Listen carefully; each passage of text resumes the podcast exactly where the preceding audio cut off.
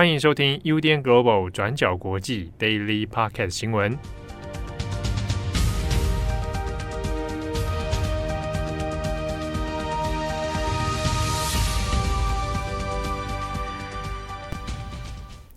Hello， 大家好，欢迎收听 U D N Global 转角国际 Daily Podcast 新闻。我是编辑佳琪，我是编辑慧仪。今天是四月七号，星期四。好，那今天一样也跟大家先更新几则重大的国际新闻。首先呢，也一样来更新昨天关于这个乌克兰的布查镇大屠杀的后续消息。那以下呢，因为涉及一些关于在布查镇的发生的一些屠杀的事件，所以可能提到的内容会让人有一些不是很舒服，那我也在这里先跟大家做一个提示。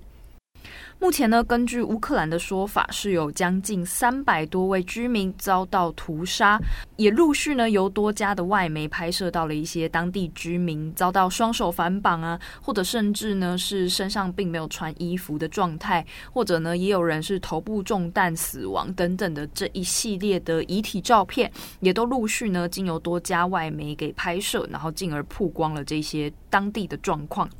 此外呢，在这两天也陆续出现了越来越多的布查居民的一些幸存者的证词，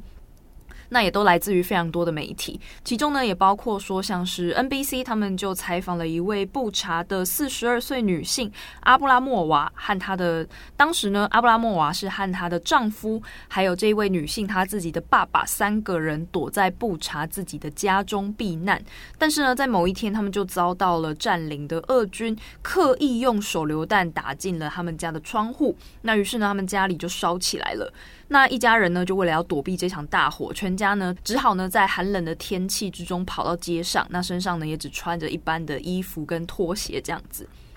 那不过呢，就在这一家人跑到街上的时候呢，呃，俄军突然就针对了阿布拉莫娃的丈夫，他们呢就要求她的丈夫走上前，那并且呢要求她跪下，然后接着呢脱去了她的毛衣交给俄军哦。随后呢，这一名俄军就直接对着这个跪在地上的这一位丈夫开枪，射击了他的头部，然后她的丈夫就当场死亡了。那这一名幸存下来的妻子呢，她就说到说，由于呢当地的俄军火力还有俄罗斯军队都不断的在街上巡逻，因此后来呢这一家人有将近一个月的时间都没有办法取回她丈夫奥列格暴露在街上的遗体。那一直到呢四月二号布查重新被乌克兰政府掌控之后，她丈夫的遗体才交由当局带走。那除此之外呢 N B C 也表示说，目前还没有办法独立去证实阿布拉莫娃跟她的这些家人他们提供的说法到底是不是完全属实，不过可以确定的一点是，她与布查的许多幸存者还有目击者的这些提供的故事以及证词都是相互呼应的。B B C 呢同样也在昨日发出了一篇报道，他讲述的呢同样也是一名住在布查的居民，是一个十四岁的少年尤里涅奇波列克，他呢在三月十七号的十一点左右和他的父亲两个人骑着脚踏车准备要前往布查当地一个公家机关的行政大楼去领取援助的物资，他们一家呢是希望可以在当地拿到一些药物还有食物，不过呢就在前往这个大楼的附近一条街上，他们就遭到了一名俄罗斯士兵给拦了下来，那这对父子呢他们就立刻高举双手表示说他们其实没有携带任何武器，那也不可能是任何的军事人员。那尤里他就回忆说呢，当时我们立刻告诉这位俄军说我们身上没有任何武器，也不构成任何危险，只是要去领取物资而已。然后呢就在尤里的父亲把头转向这个男生小男生的时候呢，就在那个瞬间他的父亲就遭到了俄军的枪击。尤里说呢，爸爸的胸部中了两枪，然后他就从脚踏车上直接摔了下来。与此同时呢，这一位俄军他也朝尤里的左手开了一枪，那尤里呢也立刻从自己的车上摔倒了下来。他说呢，当他倒在地上的时候呢，这一位俄军又补了一枪，这一次是在手臂上。而当时呢，尤里趴在地上看不到周围发生的任何事情。紧接着呢，那名士兵又再度开了第三枪，这一次呢是直接瞄准他的头，但是呢，子弹幸运的穿过了他的帽子，并没有击中他的头部。于是呢，尤里就这样躺在地上过了好一阵子，直到那名士兵呢走回了坦克车的后方的时候，尤里才背着自己身上的这个伤口起身逃跑。那当他回到家之后呢，这名男孩就立刻跟母亲说了发生了这件事情，而当时呢，他的母亲还以为爸爸只是受伤，因此呢立刻想要回到现场，但是呢就遭到他们家的邻居给拦阻。邻居就表示说呢，确实现在在附近的区域都出现了俄军直接开枪杀害平民的事情，因此一直到了好几天之后，这对母子呢才终于终于在有人疏通俄军的情况下领回了他们父亲的遗体，并且买埋在自家的花园里面。乌克兰的总统泽伦斯基他也在周一的时候表示说呢，现在在布查造成的这一些破坏以及人道危机都很可能只是冰山一角。目前呢，在基辅郊区的伊尔平还有布查西部十四公里的博罗江卡，目前呢，乌克兰政府其实也非常担心有相似的屠杀情况发生。博罗江卡呢是距离白俄罗斯边境不远的一个城镇，那它正好呢是位于俄罗斯向基辅推进的一个主轴的干道上，因此当地也收到了非常严重的炮击。同样也是来自于 B B C 哦，他们引述了一位博罗江卡居民的说法，他也指出呢，他和他的丈夫是从二月二十七号那一天就逃离了家中，一直到上个周末他们才终于敢回到家附近看看。那在那个时候呢，他发现他们家的房子已经很明显遭到俄军入侵了，因为在地上都流满了各种酒瓶啊、烟蒂啊、垃圾啊等等。而且除此之外呢，他们也在自己家里的后院发现了一具不明的遗体，这名不明的遗体呢，他的双手就是被反绑在身后，而且呢，他的裤子也已经被脱了下来。另外在周日的时候，乌克兰的一名摄影记者米哈伊尔·帕林查克，他也拍下了一系列的基辅附近高速公路上的遗体照片，其中呢有一组照片就是呃由一个男性还有三个女性的尸体，他们被堆放在一块毯子下面。而这名摄影记者他也特别强调说呢，其中这些女性的状态几乎都是裸体的，而且他们的身体部分有很明显被火烧毁的痕迹。那也因此呢，开启了非常多的讨论，就是关于当时的俄军是否有呃采取性暴力或者甚至是性侵乌克兰平民的这一些疑问出现。另外呢，也根据卫报的报道，他们采访了很多间的乌克兰女性或者是性暴力扶助的 N G O， 其中一间组织呢 La Strada， 他们就表示说，确实在战争期间，他们的紧急性侵热线电话接到了很多通的性侵通报，都是来自于当地的女性指控俄罗斯军队对他们进行了性侵的犯罪行为。B B C 也有同样的说法，他们采访了一名乌克兰的国会人权专员丹尼索娃，他指出呢，目前至少已经有二十五名女性拨打了这些通报热线，这些声称自己遭到俄军性侵的女性年龄介于十四到二十四岁之间。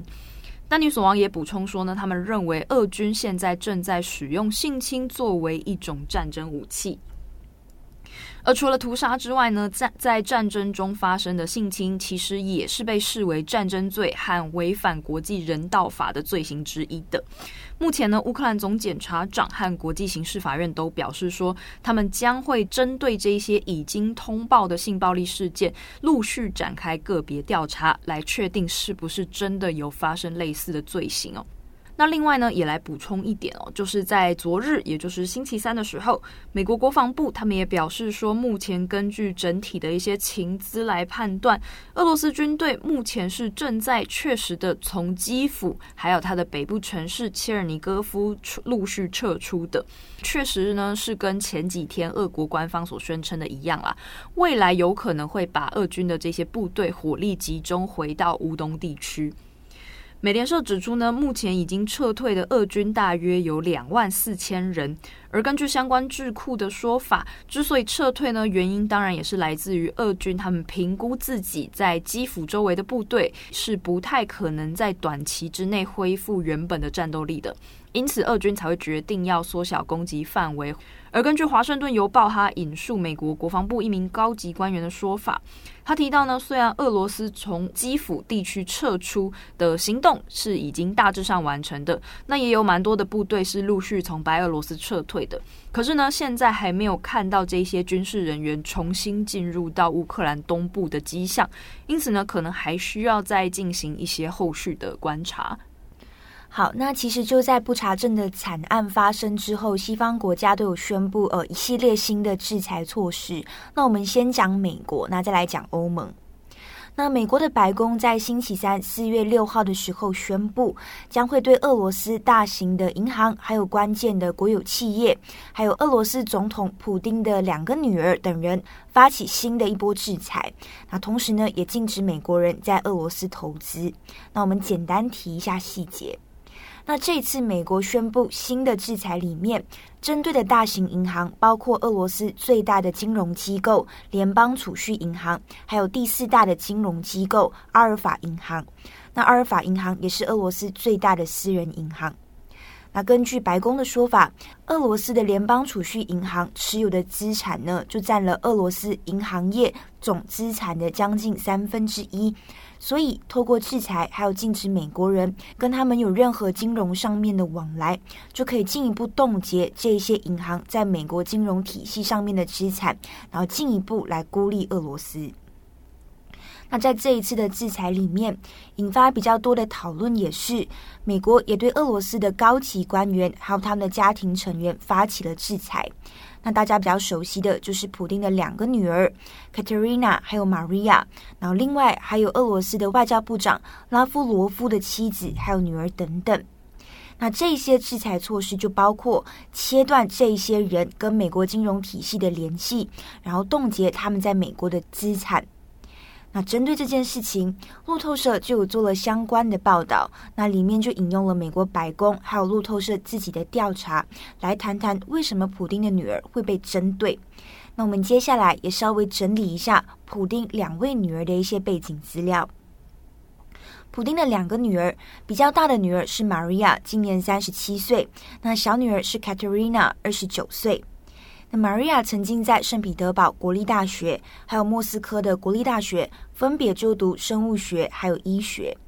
那 Maria 也大量参与了在俄罗斯的基因研究工作，那像是她也从克里姆林宫那边获得了几十亿美元的资金来做遗传学研究的计划。那在这个遗传学研究的计划里面， Maria 是主要的领导人，那这个计划也是由普丁来亲自监督。那按照路透社的报道来看，普丁似乎也非常重视这个计划，那并且也有说，这个遗传学研究呢，会决定整个世界的未来。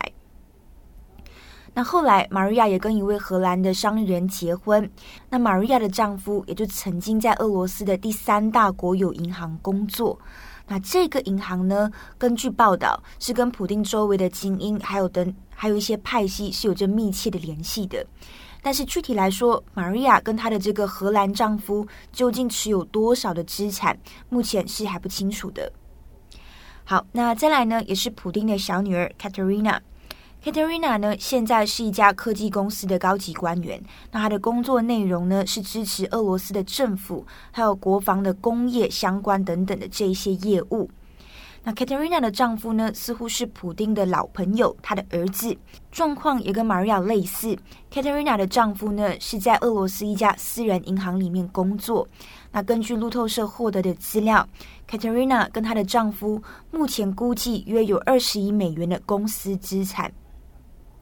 那为什么普丁的两个女儿会跟着被制裁呢？主要是美国这边认为，这两个女儿正在帮他们的父亲普丁藏匿，还有隐藏他们的财富资产。那美国也指出，普丁呢跟他的派系们呢是透过购买豪宅呀、啊，或者是巨型游艇、艺术品，或者是其他比较高价值的资产等等，然后把他们的钱存放在所谓的法治国家里面来掩人耳目。但是事实上，根本没有人知道说普丁的具体财富资产究竟是多少。那这在俄罗斯其实也是非常敏感的话题。但是呢，我们如果根据俄罗斯著名反对派纳瓦尔尼的说法来看，纳瓦尔尼就曾经在 YouTube 上面指控普丁拥有非常多的资产。那其中一个就是普丁在黑海建造了一个要价十四亿美元的私人招待所，叫做普丁宫。那这个宫就是宫殿的宫。那这个普丁宫呢，占地将近 一点八万的平方公尺。那纳瓦尔尼就指出，这个普丁宫就是俄罗斯有史以来最大的贪污案件。那不过这样子的一个说法，当然也是遭到克里姆林宫还有普丁的全盘否认。克里姆林宫的发言人在二月的时候就表示，普丁所有的财产都已经申报了，那并且也有表示，西方国家的这些制裁根本没有意义，因为普丁根本也不在乎。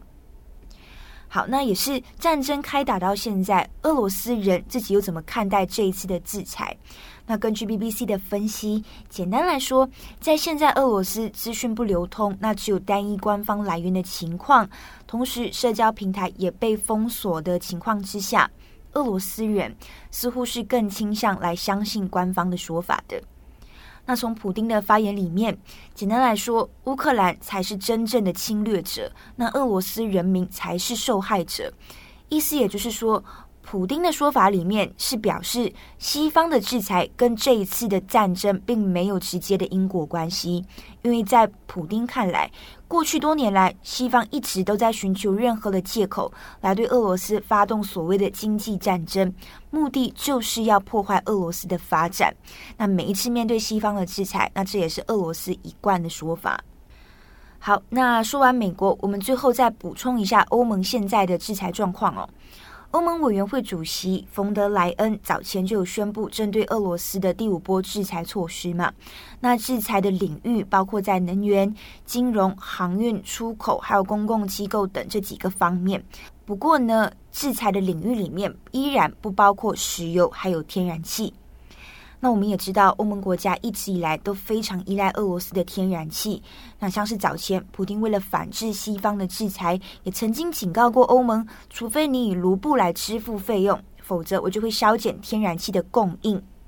那面对普丁的说法，欧盟的成员国呢，现在是坚持依然要以欧元或者是美元来做支付的。那结果最新的状况是，匈牙利的总理在星期三四月六号的时候，却突然间提出来跟欧盟完全相反的做法。他就说，匈牙利准备以卢布来支付俄罗斯的天然气费用。那这个匈牙利总理呢，其实不久前才刚连任，而且他的连任也获得了普丁的祝贺。那他也是被视为是亲俄罗斯的总理哦。那基本上也是匈牙利呢，大部分的天然气都依赖俄罗斯进口。那甚至呢，匈牙利在去年二零二一年也才刚跟俄罗斯签署了为期十五年的天然气供应协议。那根据这个协议，俄罗斯每一年会向匈牙利运输四十五亿立方公尺的天然气。那这个数量是占据匈牙利每年天然气消耗量的一半，相当的高哦。所以匈牙利的外交部长也就说，我们呢，如果要以卢布来支付天然气的这个供应哦，就是匈牙利跟俄罗斯之间的合约，那我们要怎么修改是我们自己的事情，那别人没有发言权。那也就是暗指欧盟国家不要介入。